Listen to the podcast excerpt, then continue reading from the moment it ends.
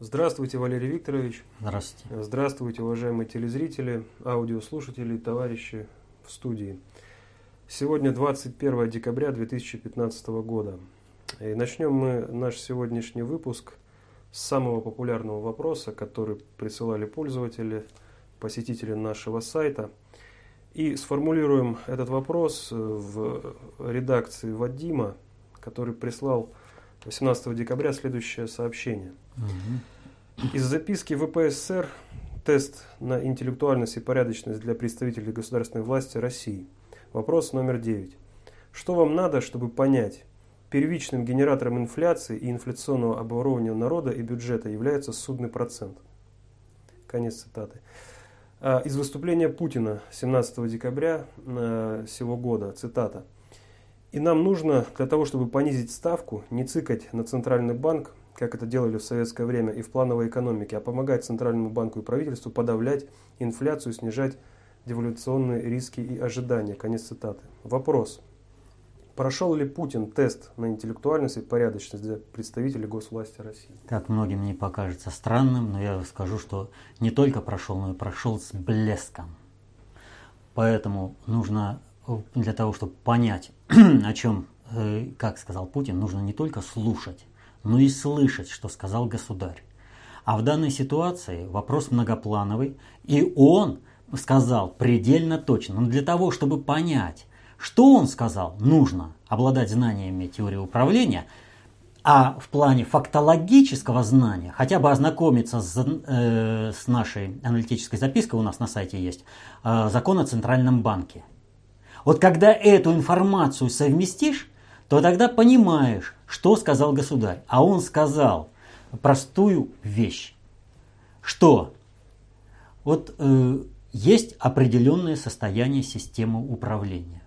На эту систему управления есть определенное воздействие. И если это воздействие продолжать, мы достигнем определенного результата, того, который необходим. И он об этом сказал прямо. И вот в этом отношении можно как угодно возмущаться, там, требовать. Вот некоторые есть товарищи, которым, вот, ну, знаете, вот есть точка А, когда э, Центробанк, э, ну, государственный банк, кредитует там под нулевые процент, там, ну, может быть, один процент. И есть точка э, исходная, да, откуда вот мы сейчас идем, когда кредитуется под э, проценты, которые убивают всю экономику страны. Вот. И говорят, вот что там, президент должен приказать и все прочее. То есть, э, о чем они думают? О том, что президент это Дед Мороз, который по мгновению своего посоха изменяет полностью всю социальную организацию государства и вписание государства в международную, в мировую кредитно-финансовую систему. То есть, а вот приказал и все. Попробуйте, вот вам, э, вы желаете ездить на Мерседесе, подойдите и прикажите своему автомобилю, там, Запорожцу, Мерседес, это самое, Волге там или еще какой то машине, да, и скажите, а вот хочу, чтобы ты сейчас была такой. Почему люди не видят того, что государь говорит об определенном, что если при определенных правилах езды то мы в конце концов приедем в такой-то сервисный центр, где вашу машину полностью переделают, она будет отвечать вашим желаниям. Так что он все предельно четко и корректно сказал. Поэтому он прошел. И, повторю, прошел с блеском весь этот тест. Ну, кстати, вопрос тоже э, в связи с, с, э, с судным процентом от Александра. Очень незаметно, что подозрительно в СМИ промелькнула новость о повышении ключевой ставки ФРС с 0,25 до 0,5%. Есть мнение, что даже незначительное повышение ставки в нынешней ситуации повлечет чуть ли не обвал, так как США и так долг бьет все рекорды, и повышение ставки заставит их платить все больше по их долгам. Как вы оцениваете эту ситуацию? Ну, текущее повышение такому обвалу не приведет, а сделано оно в качестве предупреждения глобального предиктора страновой элите США, чтобы не зарывалось. Поэтому Джанет Йеллен, она как сказала, вот вам сейчас пока 0,5, потом будет полтора, потом два с половиной, Ну, естественно, такими темпами причем не то, что вот в 2016 году полтора, а в 2017 э, два с половиной, да, это только как бы план, но это показатель того, не одумайтесь, мы ведь можем и ускорить. И вот тогда вам наступит полный крах. Так что это предупреждение, а оно связано с общим непониманием э, страновой элиты США э, тех задач, по которым теперь следует управлять Соединенными Штатами, и теми целями, которые, к которым должны стремиться Соединенные Штаты. То есть они по-прежнему хотят всем царствовать и всем владеть сами. Ну вот э, им покажут реально Кузькину мать. А также на упомянутой пресс-конференции, вот, кстати, Лео Минск э, пишет, Путин сказал, что в Анталии накануне инцидента с Су-24 Турция попросила его о поддержке в чем-то, причем в неправовом поле, и Россия согласилась. О чем могла идти речь? О, это очень большой вопрос, но ну, постараюсь его описать э, коротко. Э, речь идет о нефти э, и о ситуации на границе. Дело в том, что, вот как мы рассматривали на прошлом или ну, на прошлых вопросах-ответах, э, суть заключается в следующем. Э, о том, что Турция ворованной нефтью торгует, а точнее пропускает ее через себя, вот, знали давно. И с Турцией пытались договориться. Вот как э, наш представитель в ООН Чуркин поставил вопрос, э, когда был в Пентагоне. Ну вот смотрите, мы всего ничего э, в Сирии, да, мы сразу же выявили все поставки и начали их бомбить. А вы за это больше, чем год там участвуете и вообще ничего не видели и не слышали. То есть вы не ставите. Э, все прекрасно американцы знали, э, все они видели. Вопрос заключается в том, что Турция, она всего лишь пропускала через себя нефть за определенный гешефт. Она всего лишь использовала текущую вот эту вот нефть, которая поступала к ним на нефтеперерабатывающие заводы, для э, того, чтобы иметь вот, неучтенку, так сказать, для решения своих политических задач Эрдоганом. Вот на чем и купился Эрдоган. Вот. Э, и, естественно, если налаживать отношения с турецким правительством, то турецкому правительству надо выйти из этого сценария. Кстати, вот э, а кому принадлежит нефть? нефть принадлежит, в общем-то, другим. И Кирби, выступая на брифинге, он прямо сказал, то, что нефть уходит в Турцию, это вообще не значит, что эта нефть используется турками. А тогда кем, встает вопрос. Так вот, э, о чем и шла речь. Э, Путин предъявил там доказательства того, что нефть идет через Турцию. В Турцию было предъявлено доказательство о том, что есть порты, где есть э, танкеры-наливники, которые получают там э, нефть, и они уходят. А, а как получается эта нефть? Как она поступает на турецкие? Она воруется в Северном Ираке, в Северной Сирии и бензовозами уходит в Турцию. Турецкое руководство вписано в эту систему надгосударственного управления. Просто так оно выйти не могло без последствий для э, самой Турции, для турецкой политической системы и турецкой элиты. То есть, как в этом отношении? Нужно дать возможность выйти из этого под благими, э, ну, достойно, э, то есть прервать всю эту цепочку, разрывая постепенно контакты. Но для этого Турция должна как, выполнить э, э свои обязательства поставки нефти по текущим контрактам. Для этого должна нефть из Северной Сирии и Северного Ирака идти через границу открыто в эти же порты и частично на нефтеперерабатывающие заводы. И постепенно, постепенно Турция выходит. А те, кто это осуществляет через Турцию, они не имеют возможности э, сманеврировать другим образом, как перевести поток турецкой, вот этой, вернее, ворованной нефти, на другие логистические системы. Турции был предложен этот выход. Им давалось время, то есть сохранялась политическая стабильность в Турции, э, сохранялась государственная устойчивость, закрывалась граница, закрывалось манипулирование Турции с надгосударственного уровня, когда Эрдогана вписали в, это, в эту ситуацию. То есть по-нормальному, по-нормальному они могли из этого выйти. И они пошли по этому пути. Но пошли как? Собственным, э, так скажем, пониманием, что а, Россия хочет порядочности, ну так мы ее обманем. Ну что не обмануть? Она верит в добро, в порядочность, нравственность. Мы сколько раз давали слово России и всегда нарушали. Дадим еще раз слово и опять нарушим. И мы будем поставлять нефть до тех пор, пока вообще вот здесь напряжение между Россией и Турцией не достигнет критического момента. А только потом начнем, когда нам будет выгодно, выходить из этого сценария.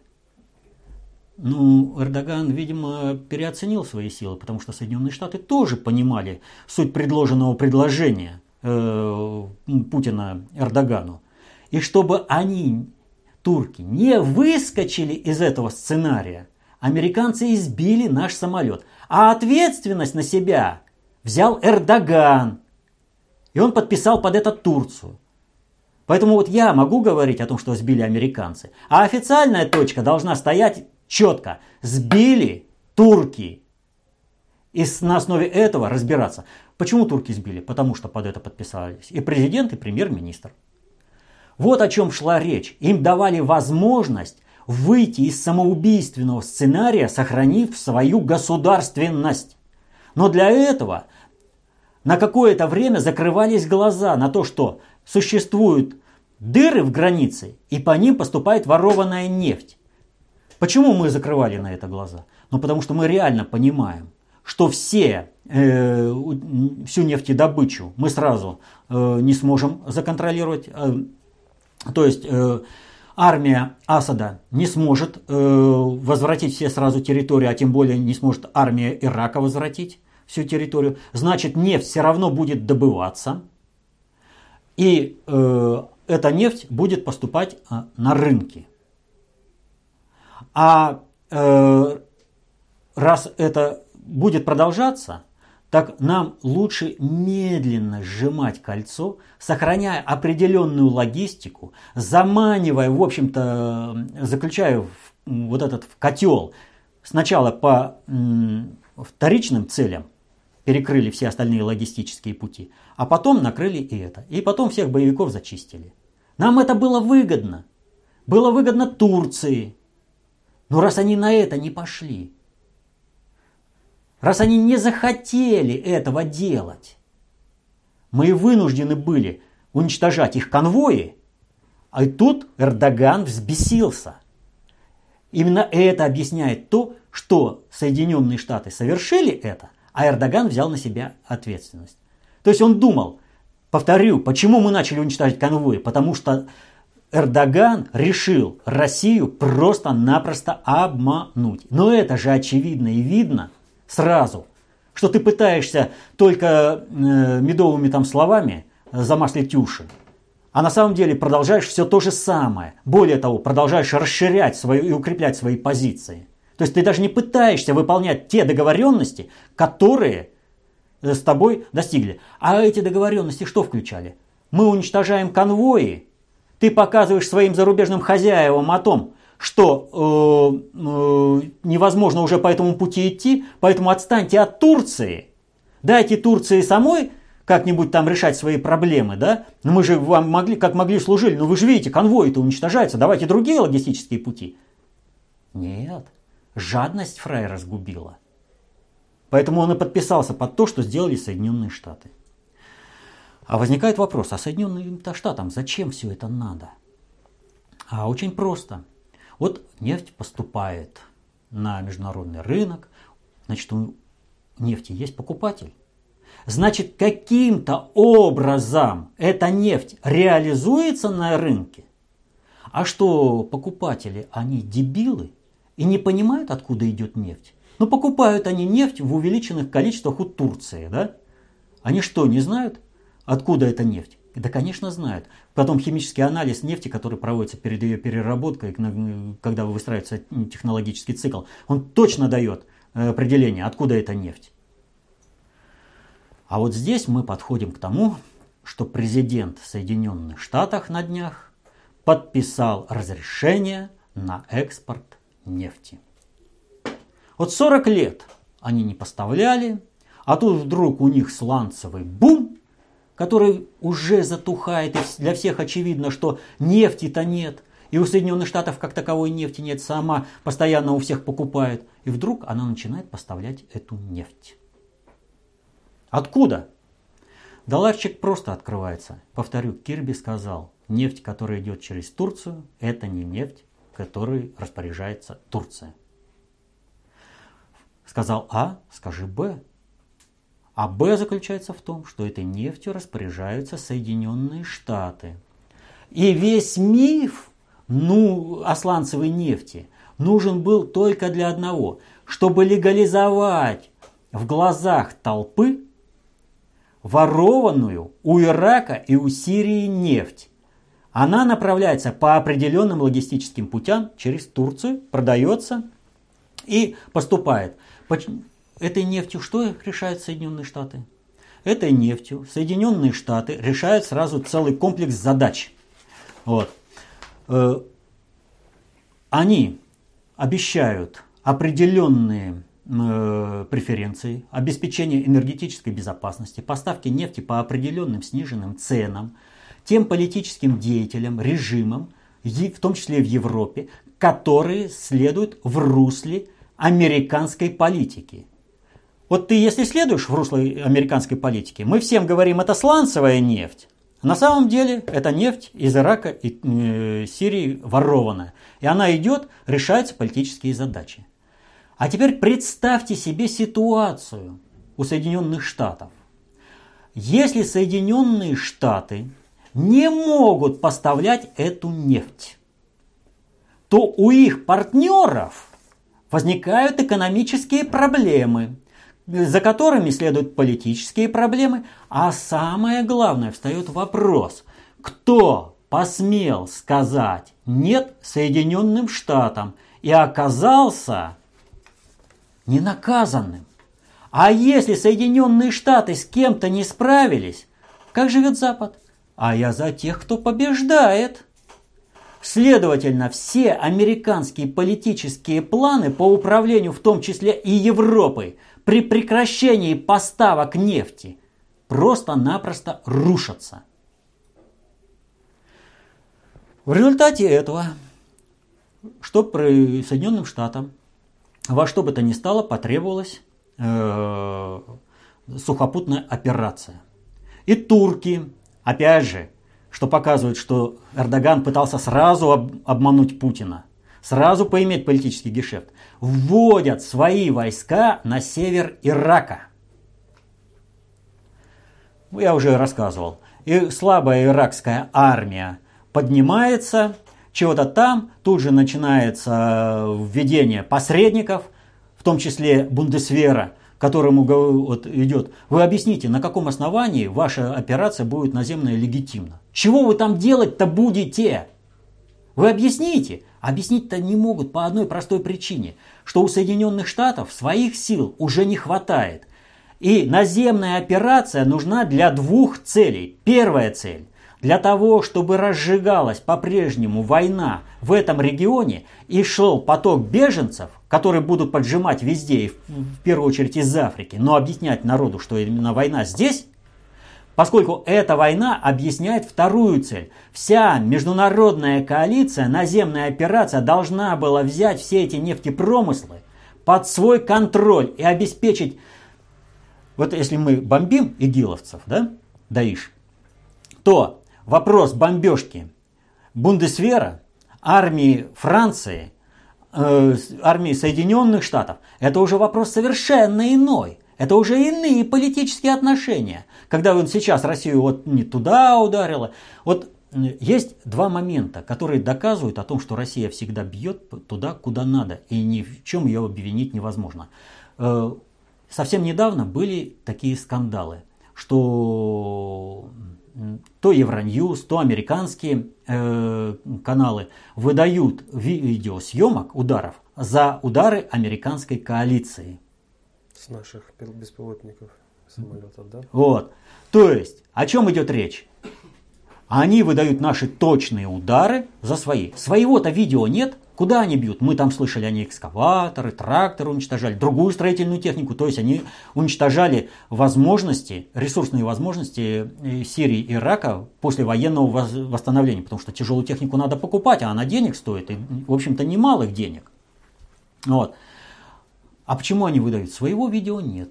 Но они тем самым доказали другое то, о чем постоянно говорим. Если российская авиация наносит удар, она это снимает и выкладывает в интернет, и каждый может убедиться, что удар был нанесен туда, куда надо, с определенными последствиями. А там только уже СМИ вынуждены каждый раз кого-то брать за ухо и носом тыкать.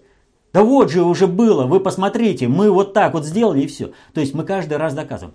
А потом, помните, э, говорят гражданские объекты и все прочее. Э, речь э, шла о том, э, что игиловцы женщин таскают в клетках и закрывают свои военные объекты. Вот. А о чем это идет речь? Что если бы российская авиация а о чем говорил э, представитель э, наших ВКС, нашего Минобороны, что уже прямо перед вылетом вынуждены менять э, полетное задание, перенацеливать другие цели, потому что эти цели по определенным причинам бомбить нельзя. То есть наша космическая разведка выявляет, что эти цели бомбить нельзя. Почему? А потому что там заложники.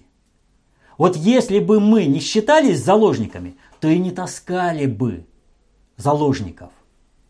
Понимаете, на эти объекты. А вот теперь, когда с этих объектов их выдавили, и когда их теперь гоняют э, э, вообще э, по территории, у них, естественно, нет возможности и прикрываться заложниками. А тогда вынуждены были с этим работать. То есть это еще один показатель, что мы даже, когда заложниками прикрываемся, прикрывались бандиты, не били.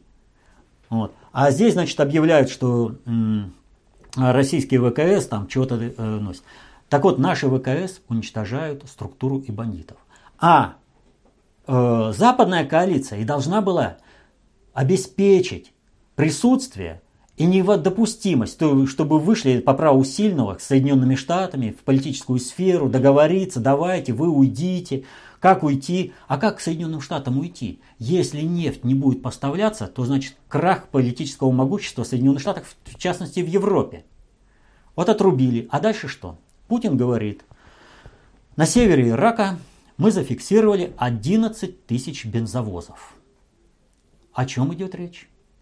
Помните, мы говорили, уничтожение полутора тысяч нанесло непоправимый, сокрушительный удар э, по логистической цепочке доставки нефти э, в порты. Речь-то шла о чем? Вот смотрите, движется колонна большегрузных бензовозов. Каждый берет по несколько десятков тонн и везет. Поэтому, когда стоит корабль, подошла эта колонна, и ма прям раз и залила. Логистич... Вот это плечо доставки э, с месторождений до турецких портов, оно достаточно короткое. И эти э, бензовозы могли э, постоянно курсировать, то есть оборот их был достаточно частым. А теперь вдруг речь идет об 11 тысячах. А о чем идет речь? Нефть пошла в Ирак. Ну позвольте, Ирак воюет с ИГИЛ. А как она пошла в Ирак-то? С какой это радости? Не надо забывать, что Ирак оккупирован Соединенными Штатами. А чтобы Ирак не забывался о том, что он оккупирован Соединенными Штатами и не пресекал это, Соединенные Штаты ошиблись и нанесли авиаудар по иракской армии. То есть иракская армия, иракское руководство, то, которое не желает э, изначально услуживать Соединенным Штатам, должно задуматься, что и у Соединенных Штатов еще есть возможности для удара по Ираку. И поэтому, что получается? Тяжелых бензовозов мало – а танкеры вмещают много. Заливать их нужно одномоментно, должна быть транспортная цепочка. Так вот, под эту транспортную цепочку подключили все автомобили, которые только могут перевозить э, э жидкости. Это не только предназначено для перевозки нефти бензовозы, это и легкие бензовозы, это водовозы, молоковозы, любые цистерны, цистерны, установленные в кузова грузовых автомобилей, сваренные бочки. Все, что только может, но только чтобы эта цепочка пришла, плечо-то резко увеличилось, транспортное. Должно быть сразу большая цепь пойти, потому и требуется много. Вот о чем идет речь. Поэтому-то встает вопрос о расширении антитеррористической операции и усилении э, иракской армии. Иракская армия теперь, вернее иракское руководство, которое находится под контролем глобальной предиктора, оно прорабатывает и объявляет о том, что она теперь желает заключить, э, войти в соглашение с Ираном, а Иран кроме предоставления э, своих сухопутных сил, в общем-то, уже высказывает определенное пожелание представить и свои ВВС. Ну, это как бы здесь влезть э, в сферу деятельности российских ВКС. Вот, э, но, в принципе, здесь в определенной степени допустимо. Вот. И этот момент. Вот такая ситуация. Вот о чем шла речь. Путин давал Эрдогану, повторю, сохранить государство – сохраниться как политическому лидеру и сохранить международный авторитет э, э, Турции в мире как нормального государства. А теперь что происходит в мире? Во всем мире показывают, что Турция является главным спонсором ИГИЛ. Что ИГИЛ невозможно победить, не ликвидировав политическую систему и государственное устройство Турции. Вот чего добился Эрдоган не послушавшись Путина. Путин правильно сказал, он захотел Эрдоган, забыв о том, кто его привел к власти. Это Давут Аглу просто подпиндосник. Это его американцы двигали. А Эрдоган более глубокая разработка. Это глобальный предиктор. Они захотели э, полезать американцам. Но это их проблема. Причем Путин правильно сказал, а американцам-то это надо. У них другие заботы, другие цели. Им бы сейчас самим не пострадать как спонсором. Ну, с Эрдоганом не удалось договориться, а вот на прошлой неделе Керри прилетал в Москву. А с ним как? Ну, э, здесь ситуация, в общем, такая. А, здесь можно посмотреть по динамике событий.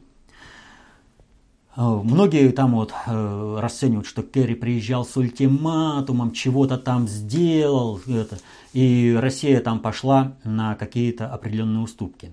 Вот э, прежде э, я сейчас э, по динамике событий скажу, а потом напомните о том, как шли переговоры с Путиным. Вот этот вопрос. Значит, вот смотрите. 15 декабря э, э, визит Эрдогана, э, ой, Эрдогана Керри в Москву.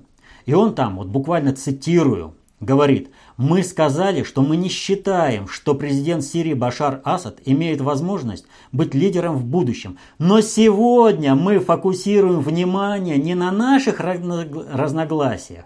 Понимаете? То есть, о чем идет речь? Он фактически сказал, что вопрос, первоприоритетный вопрос отставки и уход Асада снимается с повестки дня – Естественно, тут же возбудились страновые элиты. Э, естественно, тут же и Маккейн там заявил, и даже представитель э, Белого дома Эрнст, Эрнест заявил, нет, мы по-прежнему за отставку. Но тут же, э, потом прошло время, он уточнил. А мы не ставим как, вопрос, когда он идет, почему. То есть, опять же, подтвердил то, что сказал Керри. Дальше, смотрите. 15 встреча, а 16 Соединенные Штаты отзывают из Турции 12 истребителей F-15. Дальше, 16 э, как бы ИГИЛ обстрелял лагерь с турецкими военными э, в Северном Ираке, и 17 премьер-министр э, Ирака заявляет о необходимости военного присутствия Турции в Ираке. То есть смотрим, с одной стороны, Соединенные Штаты э, действуют на то, что они сливают Турцию, делают ее, оставляют один на один, а с другой стороны, Турция вписывается в американские планы и заявляет, мы должны присутствовать там, потому что мы там сражаемся против ИГИЛ. Вот. 17-го э, пресс-конференция э, Путина, где он заявил об 11 тысячах бензовозов и о направлении Ирак. То есть он показал, что шутить не будем. Все, ребята, поле для маневра закончилось. Время действовать. И действовать это означает, что в данной ситуации это вообще крах Соединенных Штатов наступает. Государственный крах Соединенных Штатов. Вот. Если Россия продолжает действовать э, в этом ключе, а она будет продолжать, если американцы не проявят доброй воли и не начнут договариваться. Да, нам мало не покажется, когда рухнет кредитно-финансовая система, основанная на долларах. Но Соединенным Штатам и глобальному предиктору будет гораздо хуже. Просто гораздо хуже. Вот. То есть 17-го Путин заявляет, 17-го же Совет Безопасности ООН обязал все стороны бороться со спонсорами террористов, то есть Соединенным Штатам еще одна пика с другой стороны, то есть не только от Путина, но и от глобальщиков, потому что там согласовано было принято. И американский представитель проголосовал. 18-го авиаудар ВВС США по армии Кита, это, Ирака. Вот. То есть страновая элита продолжает держаться за свои э, возможности в Северном Ираке. 19-го Джон Керри анонсировал определенные данные США о сбитом Су-24.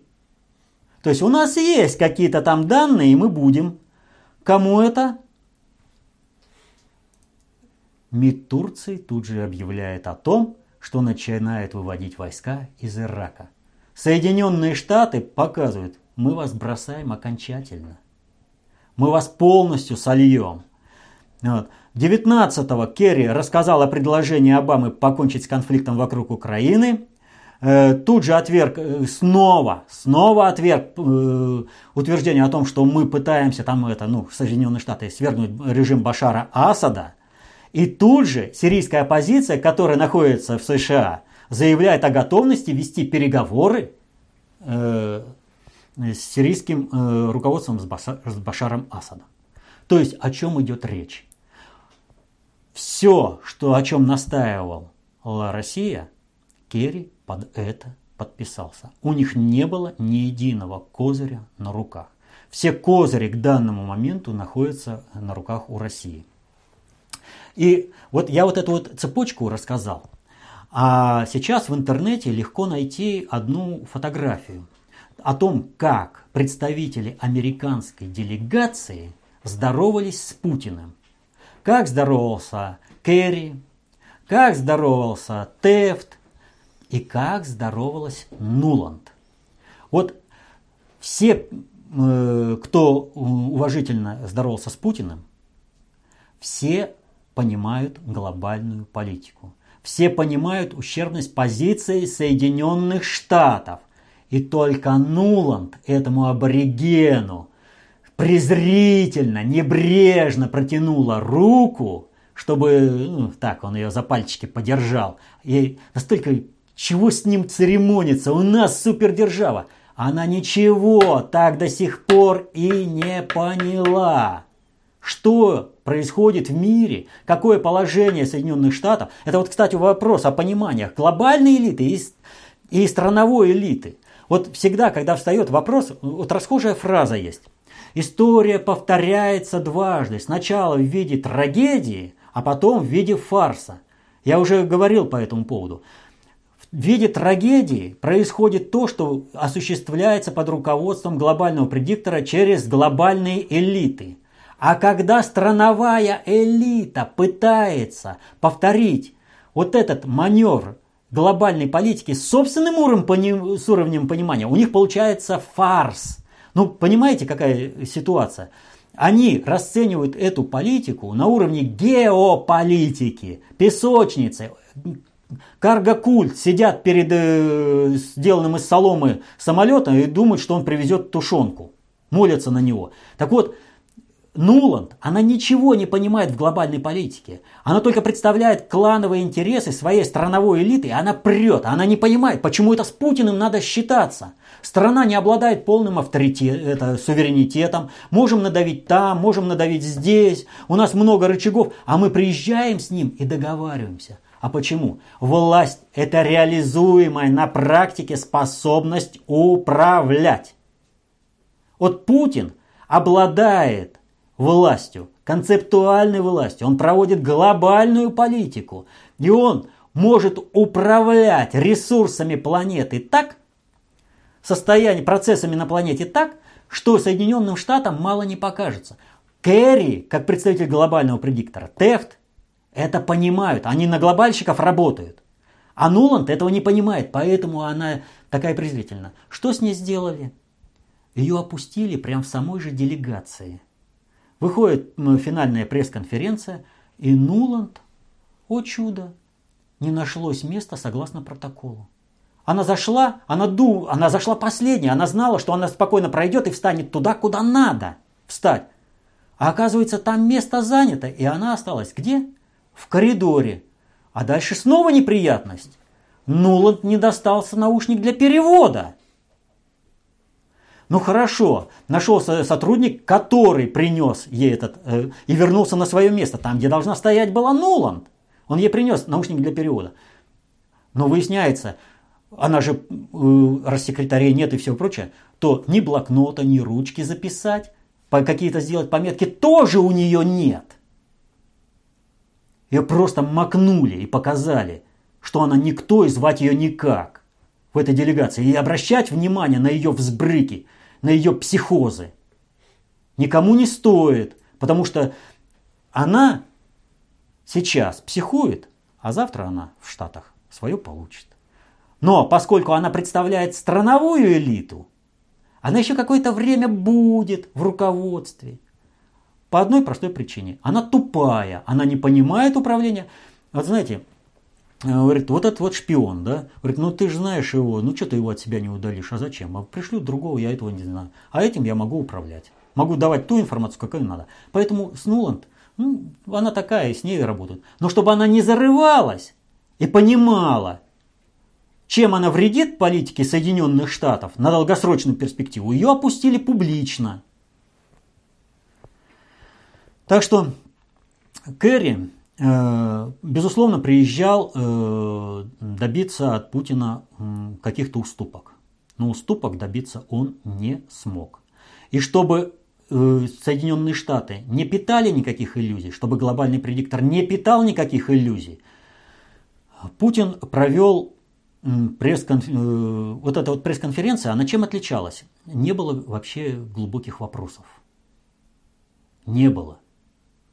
Вот просто Э, была такая, знаете, поверхностная, это, э, рутинная как бы встреча. Но это не помешало государю озвучить все, что было необходимо. Когда он озвучил, ему стало, в общем-то, скучно, он это завершил. Не все, далеко не все, что сказал Путин на этой пресс-конференции, сейчас стоит оглашать. Что-то люди будут вспоминать по факту, когда уже процесс свершится.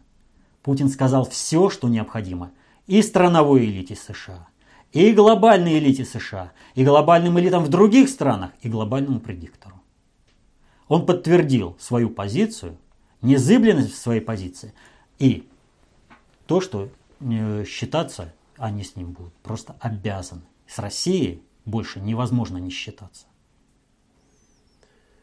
Вы просили напомнить, а как, э, собственно, шли сами переговоры. А я вот как раз и рассказал, это, как это, да? как э, не сами переговоры, а как шла встреча. То есть, когда Нуланд э, так небрежно, брезгливо Путину протянула руку. И что за этим последовало э, со стороны, собственно, американской делегации. То есть, занять ее место могли только сами американцы. Она приходит, э, чтобы показать собственную значимость, последней, а встать-то некуда. А вы э, упомянули о том, что Керри сказал, что у них есть некие данные э, о сбитии Су-24. Вот на прошлой неделе, кстати, в прямом эфире произошло вскрытие самописца нашего сбитого бомбардировщика. Да, это очень значимое, очень значимое событие, а, на которое следует обратить особое внимание. Дело вот в чем. Как вы знаете, согласно распоряжениям государя, э, вскрытие должно было проводиться э, максимально открыто с привлечением э, международных экспертов. Были посланы 14 приглашений, а мы согласились на это приехать только три страны. Китай, Великобритания и Соединенные Штаты. А что это за страны, если так посмотреть с точки зрения глобальной политики? Великобритания. Центр концентрации управления глобального предиктора сейчас. Соединенные Штаты. Это Э, международный жандарм, инструмент проведения глобальной политики глобального предиктора. Китай, планируемый, вернее уже не планируемый, а уже частично функционирующий э, центр, куда переносится центр управления из Великобритании. То есть фактически э, России было предложено иметь дело с глобальным предиктором в различных его обличиях. То есть мы проводим с ними какую-то встречу, а они потом говорят не так, вы сделали вот это не то, и начинается с нами тор. Где вы уступите, где не уступите, и все. То есть начинается давленка. Но мы их переиграли. Вот смотрите, разве Турции не интересно было поприсутствовать? А почему не приехали? А потому что сказал глобальный предиктор, участвуют только три страны.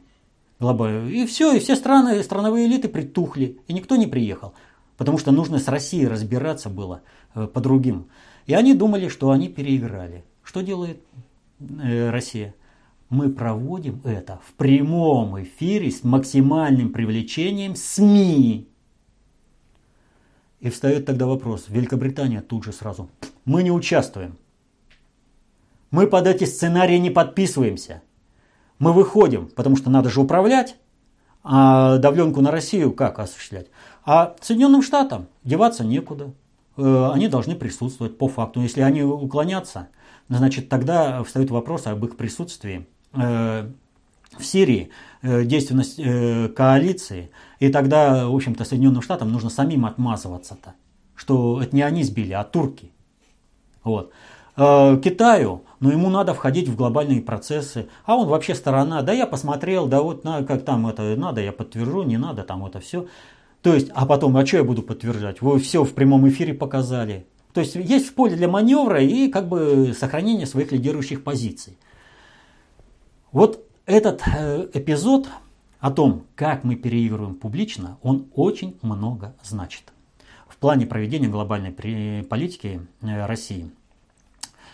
Как говорится, не было бы счастья, да несчастье помогло. Значит, э, о чем идет речь? Вот многие наши политологи и аналитики сейчас истерят по поводу того, что мир стоит на грани э, войны, Третьей мировой войны. Они не видят того, что сейчас обстановка разряжается через такие, естественно, конфликты. Это вот как нарыв, он прорывается, да, и его начинает вычищать. Да, больно, да, неприятно, но это не, это не гангрена пошла, которая может умертвить весь организм, и нужно отсекать там э, какой-то орган для того, чтобы чего-то достичь. Настоящая кризисная ситуация, чреватая Третьей мировой войной – была летом 2014 года со сбитием малазийского Боинга над Украиной, над Донбассом. Я об этом достаточно подробно рассказывал, и я только хотел обратить внимание на одну вещь о состоянии э, информационно-аналитического обеспечения управления э, нашего государственного управления нашими отечественными аналитиками-патриотами. Так вот, о чем идет речь? Э, тогда многие аналитики, политологи просто истерили. Да какое счастье, что самолет упал на Донбассе, а не в России. Вот если бы он упал в России, это была бы катастрофа. Да, катастрофа для глобального предиктора. Я об этом постоянно говорил. Самолет должен был упасть на Украине, на Донбассе. Лучше всего на территории э, подконтрольной ополчению. Э, потом это место в результате наступления там танками разровняли и ничего там не нашли. Хуже, когда на территории подконтрольной карательным э, войскам э, киевской банды, ну тоже можно все это ликвидировать. Вот. Но совершенно недопустимо, чтобы самолет упал на территории России. Я это постоянно говорю вот уже с 2014 года. О чем речь? У нас э, грохнулся э, пассажирский самолет. У нас грохнулся. Вернее, нам сбили э, Су-24, погибли люди. Да? Смотрите, что мы делаем. Мы всему миру показываем, как надо проводить реальное расследование авиакатастрофы. То есть, представляете, самолет Боинг падает у нас, мы тут же оцепляем это место, широчайшее привлечение всех абсолютно заинтересованных сторон, а если таковые не найдутся, то вообще всех СМИ, какие только можно, в эфире, Э, в прямом эфире, собирать обломки, собирать э, этот макет, определять, что произошло, вскрывать ящики, тут же их показывать. Да это катастрофа для глобального управления, для Соединенных Штатов. Они что, год целый зря что ли молчат? До сих пор не обнародовали ни черные ящики, ни запись переговоров диспетчеров. Ну, здесь бы отказались киевские власти диспетчеров э, показывать. А мы бы вскрыли в прямом эфире эти ящики. Да мы бы моментально разретили бы эту ситуацию, и Третья мировая война бы даже не корячилась. А она ведь все лето э, была на пороге. Понимаете? Мы бы сразу разрушили бы все планы с минимальными для себя издержками. Мы бы сразу подняли престиж и авторитет России на невиданный уровень, если бы Боинг грохнулся на территории России. Потому что мы бы показали и осуществили все как надо, все расследование. Но тогда бы Соединенные Штаты не уцелели. Вот наши аналитики этого не понимают. Они вообще молятся на геополитику и, естественно, вообще не понимают, что происходит.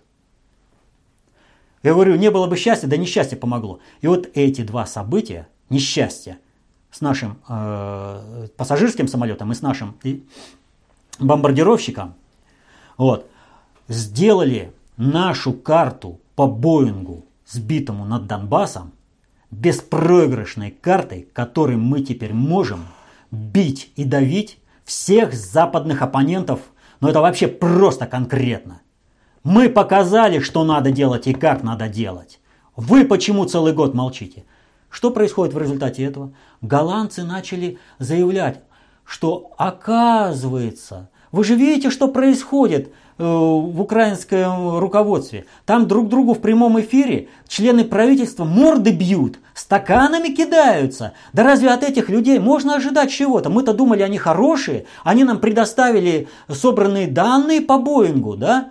А теперь-то мы сомневаемся в их достоверности. То есть на Украину списывают весь год молчания. И им припомнят, что они э, не дали э, переговоры диспетчеров. И все абсолютно э, нюансы, когда нужно будет теперь как-то оправдываться за подтасовку материалов. Теперь кто виновен? Украина. Киевская банда. А соответственно этому они не рукопожатные для Запада. Все. Понимаете? Еще раз повторю, Боингом мы теперь можем использовать э, так, как э, надо. А могли бы его использовать с лета 2014 года, если бы он упал на территории России. Но поэтому-то они и бились, поэтому они сначала его ракетой долбанули, а потом добили самолетом, лишь бы только он упал на территории, недоступные российским экспертам, которые бы провели качественно и правильно все это расследование, при, с привлечением всех мировых СМИ. Вот, поэтому вот смотрите, хотели они что-то выиграть? Путин правильно сказал. Открыто, нам скрывать нечего. Великобритания тут же вильнула. Да, вроде бы своих только пригласили, чтобы потом надавить на Россию. Ведь как бы давили? Великобритания э, выставляет общие параметры, э, как бы такой, знаете, вор в авторитете. Э, Соединенные Штаты это такой, знаете, который ну, начинает давить там эмоционально, физически, да я тебя, да там все, да ты вот то. И Китай это такой, знаете, уважаемый человек, с которым считается и вор в авторитете, и вот этот самый. Он говорит, ну, ребят, ну давайте найдем компромисс. Ну, хороший сценарий придумали, да только он рухнул в результате прямой трансляции. Россия опять переиграла все эти козни и шашни глобального предиктора. Ну вот вы сказали, что политологов так называемых и аналитиков интересует вопрос, а будет ли война. И вчера как раз на государственном телевидении, на, по каналу «Россия-1» был задан такой вопрос. И вот в частности, в связи с этим э, сообщение от Олега из Салавата. А что вы скажете о новом фильме Соловьева «Миропорядок»? Судя по комментариям к фильму, он говорит, что фильм об изменении глобального миропорядка и кто какую роль будет играть на этой сцене планета Земля – Вернее, Соловьев предполагает, кто какую роль э, будет играть на шарике. Или это очередной заказ и навязыванию э, ГП к народу России своего видения ситуации? Это заказ, но это не навязывание ГП своего видения ситуации, а дело гораздо-гораздо проще. Значит, э, я неоднократно говорил, что аналитики и глобальный предиктор в результате того, что Путин в Сирии ударил первым, Россия ударила первым, смешала все планы и все карты э, у глобального предиктора. Надо как-то из этого выходить. Надо как-то выкарабкиваться. Но о чем э, постоянно заявляют э, все, кто работает на глобального предиктора. Мы не понимаем политики Путина. Мы не понимаем, чего Россия делает в Сирии. То есть, о чем они? Они не понимают глобальной политики, чего придет. И тогда глобальный предиктор – через свои инструменты поступил проще. Он предложил Путину высказаться развернуто по этим самым вопросам, чтобы его как-то зацепить и понять. Всем рекомендую посмотреть этот фильм. Глубокий фильм в, пл- в плане, так кто называется, того, что говорит Путин. И я совершенно не понимаю уровень, запредельно низкий уровень тех аналитиков, экспертов, э, которых привлек Соловьев для того, чтобы как-то там это, ну просто вообще это что-то такое. Ну, ограничился бы действительно людьми понимающими, такими как Лавров, э, Чуркин. Зачем он кого-то еще там привлекал, которые вообще даже ну, близко к теме не, вообще не понимают, о чем идет речь. Кстати, вот в этом отношении – я, когда э, посмотрел этот фильм, я не люблю смотреть Соловьева, э, мне не интересно это, но в этот раз я посмотрел всю дискуссию. И меня поразил вот этот запредельно низкий уровень всех присутствующих. Никто из присутствующих не понял, о чем говорил Путин. Чуть-чуть по касательной задел Саймс, американский эксперт.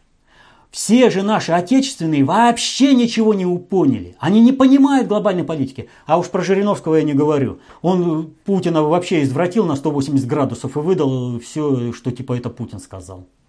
Вот. Вообще просто, вот понимаете, ну запредельное непонимание.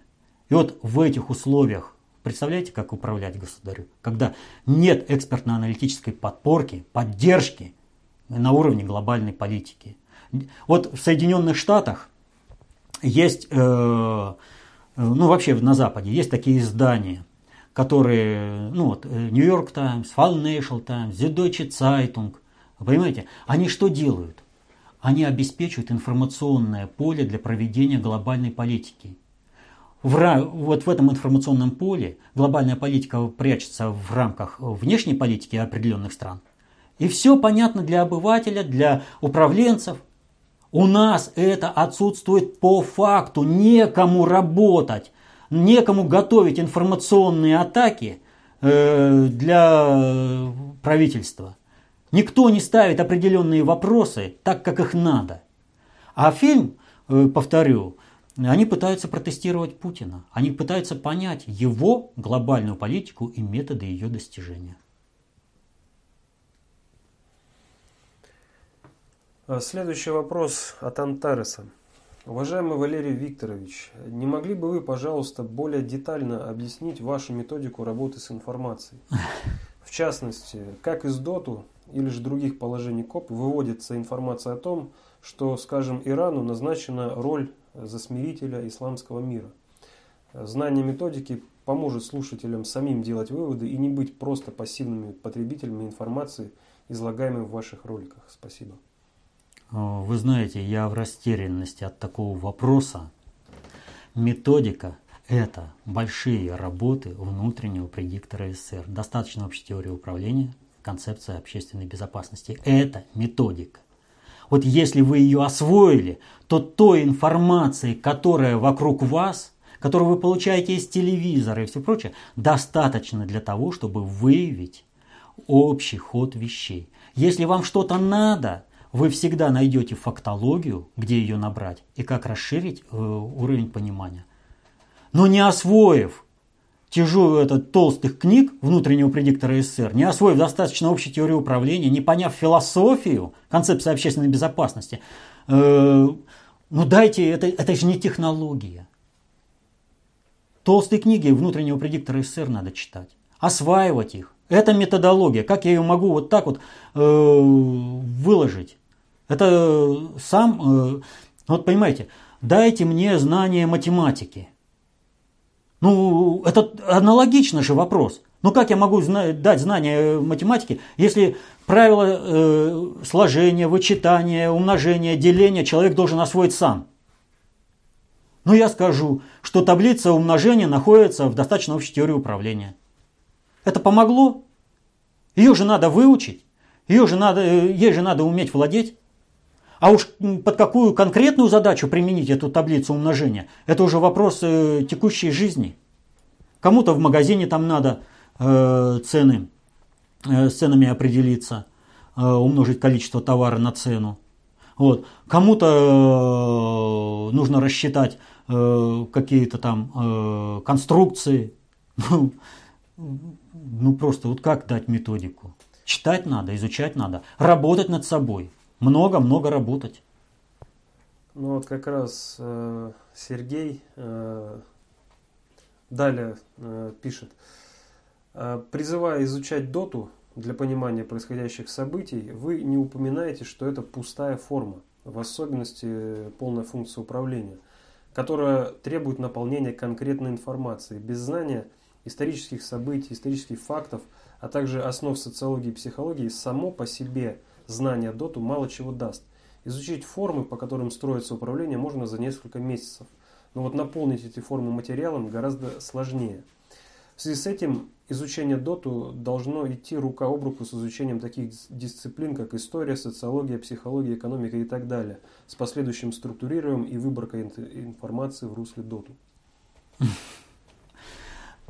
Доту отрывать от, э, вырывать из концепции общественной безопасности невозможно. А там есть и философия, и экономика, и все остальное, и психология. Вот если человек осваивает вот этот комплекс, то тогда фактологическое знание он спокойно наберет по мере необходимости. То есть возникла какая-то проблема, он знает, где ее искать, как искать. Тем более сейчас интернет дает такие, ну, просто огромные возможности. Вот. А я об этом говорю. Вот каждое мое видео заканчивается о том, что я призываю, просто ну, призываю. Кстати, это последний вопрос. О, ну, Можно в очередной раз. Можно в очередной раз еще раз сказать. Вот если вы хотите разбираться в том, что происходит вокруг вас, если вы хотите защитить интересы свои, своей семьи и не быть винтиком в чужом механизме, если вы не хотите, чтобы вас использовали вслепую, а хотите быть активным участником, субъектом управления, вам необходимо знать методологию управления, то есть концепцию общественной безопасности и ее составляющую достаточно общую теорию управления. Нельзя эти вещи разрывать. Если вы будете знать только достаточно общую теорию управления, вы не будете дееспособны в полной мере. Поскольку это технология в принципе. Вот. А если же вы освоите концепцию общественной безопасности, поймете применение, методику применения этих знаний в жизни, в своей, вы всегда сможете защитить интересы своей и своей семьи. Читайте толстые книги внутреннего предиктора, работайте над собой, изучайте э, новое знание, помните, что знание является властью. Берите эту власть в свои руки. До следующих встреч.